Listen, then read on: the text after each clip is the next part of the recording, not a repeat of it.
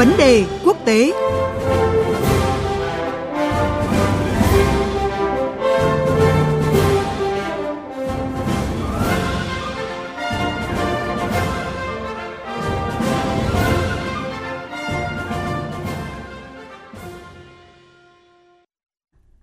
Quý vị và các bạn thân mến, một trong những sự kiện được quốc tế quan tâm đó là việc Ba Lan, một trong những đồng minh thân cận nhất của Ukraine trong Liên minh châu Âu cho biết là sẽ ngừng gửi vũ khí tới Kiev. Quyết định của Ba Lan được cho là xuất phát từ những căng thẳng bùng lên từ lệnh cấm nhập khẩu của Ba Lan, Slovakia và Hungary với ngũ cốc Ukraine, khiến cho Ukraine nộp đơn khiếu nại lên Tổ chức Thương mại Thế giới WTO. Căng thẳng trong vấn đề xuất khẩu ngũ cốc đã khiến cho nhiều người đặt câu hỏi về tính bền vững trong mối quan hệ giữa Ba Lan và Ukraine, hình ảnh thu nhỏ của tình đoàn kết châu Âu với Ukraine trong cuộc đối đầu với Nga. Vậy tác động của động thái này sẽ đẩy quan hệ Ba Lan-Ukraine và rộng hơn là Liên minh châu Âu và Ukraine tới đâu? Đây sẽ là nội dung của Vấn đề quốc tế hôm nay với sự tham gia của Thiếu tướng, Giáo sư Tiến sĩ Nguyễn Hồng Quân, nguyên Phó Viện trưởng Viện Chiến lược Quốc phòng. Vâng, xin chào và cảm ơn Thiếu tướng Nguyễn Hồng Quân đã tham gia chương trình. Thưa ông, Thủ tướng Ba Lan Morawiecki vừa tuyên bố sẽ ngừng viện trợ vũ khí cho Ukraine. Mặc dù phía Ba Lan đưa ra nhiều lý do khác nhau, nhưng mà giới phân tích cho rằng đây là dấu hiệu cho thấy sự lạnh nhạt trong mối quan hệ giữa Ba Lan và Ukraine. Theo ông thì những căng thẳng gần đây liệu có dẫn tới việc Ba Lan thay đổi lập trường trong việc ủng hộ Ukraine hay không ạ? Kính chào quý khán giả Đài Tiếng nói Việt Nam. Chúng ta biết là Ba Lan là một trong những nước ủng hộ trung thành nhất của Ukraine trong cuộc chiến này. Theo những người phát ngôn chính phủ Ba Lan đã làm rõ sau khi mà Thủ tướng Ba Lan có phát biểu ấy, thì họ nói là Ba Lan sẽ chỉ thực hiện các hợp đồng hiện có và cung cấp vũ khí đã thỏa thuận trước đó, bao gồm cả pháo tự hành do Ba Lan sản xuất. Còn Tổng thống Ba Lan Duda thì nhấn mạnh là Thủ tướng Mateusz Morawiecki muốn nói rằng Ba Lan sẽ không chuyển vũ khí mới mua từ Mỹ và Hàn Quốc cho Ukraine, vẫn có khả năng chuyển vũ khí từ kho quân đội cũ của Ba Lan cho Ukraine giống như đã làm trước đây. Thế thì chúng ta thấy rằng là quan hệ hai nước Ba Lan và Ukraine thì gần đây có việc này việc khác, thậm chí có người cho rằng là đoàn kết hai nước đang giảm nứt, nhưng có thể nói là giữa các quốc gia có những khoảng cách căng thẳng và có thể là có cả thất vọng nữa. Nhưng mà sẽ không có việc Ba Lan thay đổi lập trường của Ukraine. Và đến nay cho chúng ta thấy rằng là không có dấu hiệu nào cho thấy Ba Lan thay đổi đường lối đối ngoại.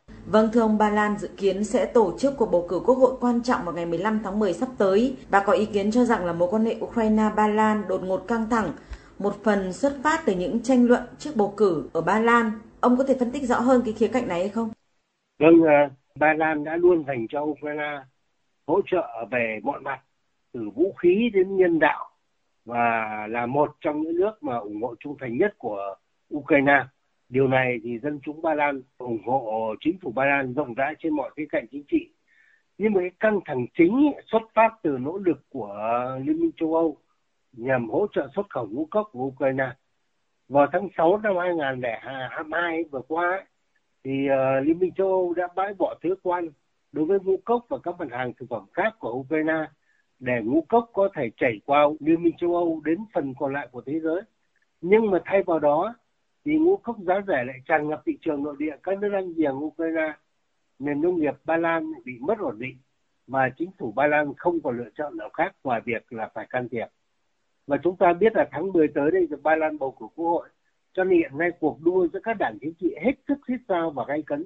Lĩnh vực nông nghiệp là một phần quan trọng trong cơ sở cử tri của Đảng Luật pháp và Công lý Ba Lan đang cầm quyền hiện nay. Thế khi chúng ta thấy rằng Đảng Luật pháp và Công lý cầm quyền ấy đang thể hiện mình là người bảo vệ quyền lợi của nông dân Ba Lan. Đảng này thì tìm mọi cách nâng cao số phiếu bầu bằng cách là xoa dịu các nhóm cử tri chủ chốt, trong đó có những đối tượng là gắn với khu vực nông nghiệp ở miền đông Ba Lan. Bên cạnh đó thì Đảng cực hữu ở Ba Lan thì chủ trương là giảm trợ cấp giúp Ukraine để mà tập trung vào vấn đề nội bộ của Ba Lan. Và chúng ta thấy cái liên minh cực hữu thì cũng phát động một chiến dịch chống lại cái mà họ mô tả là Ukraine hóa Ba Lan. Đấy, chúng ta thấy tình phức tạp. Cho nên ở cái bầu cử Ba Lan cho chúng ta thấy là cái chiều hướng căng thẳng trong cái quan hệ giữa Ba Lan và Ukraine nó không tránh khỏi cái ảnh hưởng lâu dài trong cái quan hệ song phương. Vâng, thưa ông, Ba Lan là nhà tài trợ quân sự lớn thứ 6 cho Ukraine và cũng là tuyến đường quan trọng để các đồng minh ở Mỹ và châu Âu vận chuyển vũ khí tới Ukraine. Theo ông thì mối quan hệ giữa Ba Lan và Ukraine căng thẳng sẽ tác động như thế nào đến cuộc chiến ở Ukraine cũng như sự đoàn kết trong EU ạ? Tôi thấy là nếu mà cái căng thẳng giữa Ba Lan và Ukraine nó tiếp tục ấy, thì có thể là cái nhuyễn tiền là Ba Lan sẽ khó có thể ủng hộ mạnh mẽ Ukraine gia nhập vào Liên minh châu Âu EU cũng như là gia nhập NATO. Chúng ta thấy là một số rạn nứt thì có thể sẽ xảy ra giữa hai nước vì Ba Lan đã từng kiểm soát một phần lớn lãnh thổ Ukraine và hai nước có chung một lịch sử có thể nói là phức tạp và đôi khi là cay đắng. Thì đấy là về phương diện là quan hệ song phương.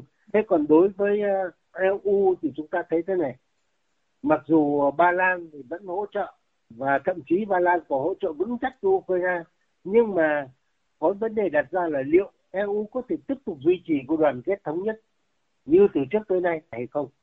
Ở đây cũng có lẽ là cũng cần phải lưu ý rằng là những cái nỗ lực ban đầu của Liên minh châu Âu nhằm hỗ trợ Ukraine xuất khẩu ngũ cốc là xuất phát từ tham vọng của Liên minh châu Âu muốn thể hiện cái vai trò địa chính trị lớn hơn của mình trong các vấn đề toàn cầu bằng cách là ứng phó với cuộc khủng hoảng lương thực ở các nước Nam bán cầu. Và tham vọng của Liên minh châu Âu sẽ trở nên trầm trọng hơn khi mà Nga từ chối gia hạn thỏa thuận ngũ cốc biển đen vào đầu năm nay. Đây, sự chia rẽ nội bộ giữa Liên minh châu Âu qua câu chuyện Ba Lan với Ukraine vừa rồi ấy, thì có thể cản trở những cái tham vọng đó của EU. Vâng, xin cảm ơn Thiếu tướng Nguyễn Hồng Quân về những phân tích và nhận định vừa rồi. Thưa quý vị, theo các bạn, có thể khẳng định rằng bất cứ đảng phái nào lên nắm quyền cũng sẽ đặt vấn đề có ủng hộ Ukraine nữa hay không lên bàn cân, bởi vì tỷ lệ nhập khẩu lúa mì từ Ukraine và Ba Lan trong 4 tháng đầu năm nay đã tăng gấp 600 lần, khiến nền kinh tế Ba Lan bất ổn.